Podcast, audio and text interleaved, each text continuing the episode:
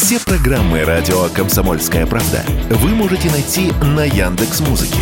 Ищите раздел вашей любимой передачи и подписывайтесь, чтобы не пропустить новый выпуск. Радио КП на Яндекс Музыке. Это удобно, просто и всегда интересно. Экономика на радио КП. Здравствуйте, дорогие слушатели радио «Комсомольская правда». В эфире наш ежедневный обзор самых важных и интересных экономических новостей.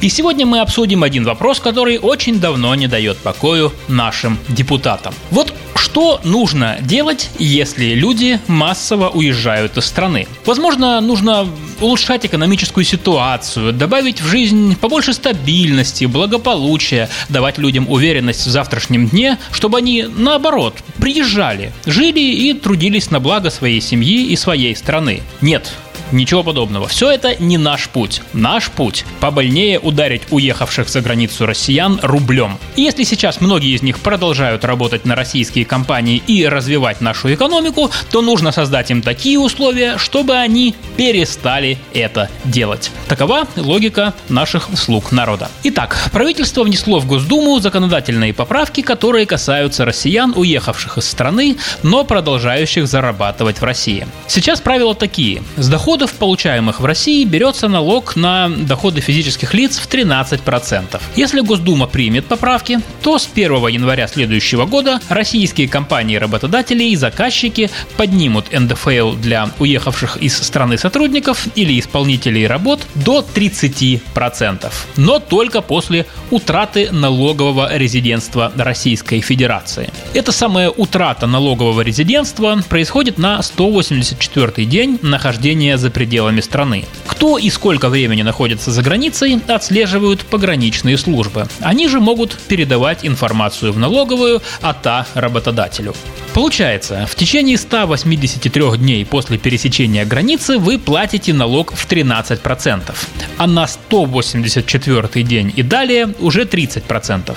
Иными словами, если вы уехали на зиму в Таиланд или на лето в Турцию, поработали оттуда удаленно 4-5 месяцев и вернулись, то никто с вас лишнего рубля не возьмет. А если вы задержались там на полгодика и дольше, то будете платить 30% с дохода, полученного от российских работодателей и заказчиков. Новые правила напрямую коснутся фрилансеров, индивидуальных предпринимателей и самозанятых, работающих за границей. Та же самая схема будет работать и в отношении сотрудника, который состоит в штате компании и находится за пределами страны, а в его трудовом договоре не указана работа за границей. Однако возможны и исключения. Сейчас Государственная Дума рассматривает еще один законопроект. Он уже прошел второе чтение. Подоходный налог в 30% не будут брать с тех людей, людей, которые работают за границей как командированные по трудовым договорам. Например, это могут быть дипломатические сотрудники или специалисты по строительству атомных электростанций. Раньше они тоже платили 30% через 183 дня после отъезда из России.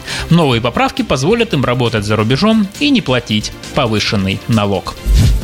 Но вернемся в Россию. Никаких особых изменений цен на жилье в ближайшее время не ждите. Они останутся на нынешнем уровне еще несколько лет. По крайней мере, к таким выводам пришли исследователи фонда Институт экономики города. Прогноз касается наших крупнейших городов, включая Москву, Петербург, Екатеринбург и так далее, а также их пригородов. Правда, в прогнозе есть оговорка. Речь о реальном росте цен, то есть выше уровня инфляции.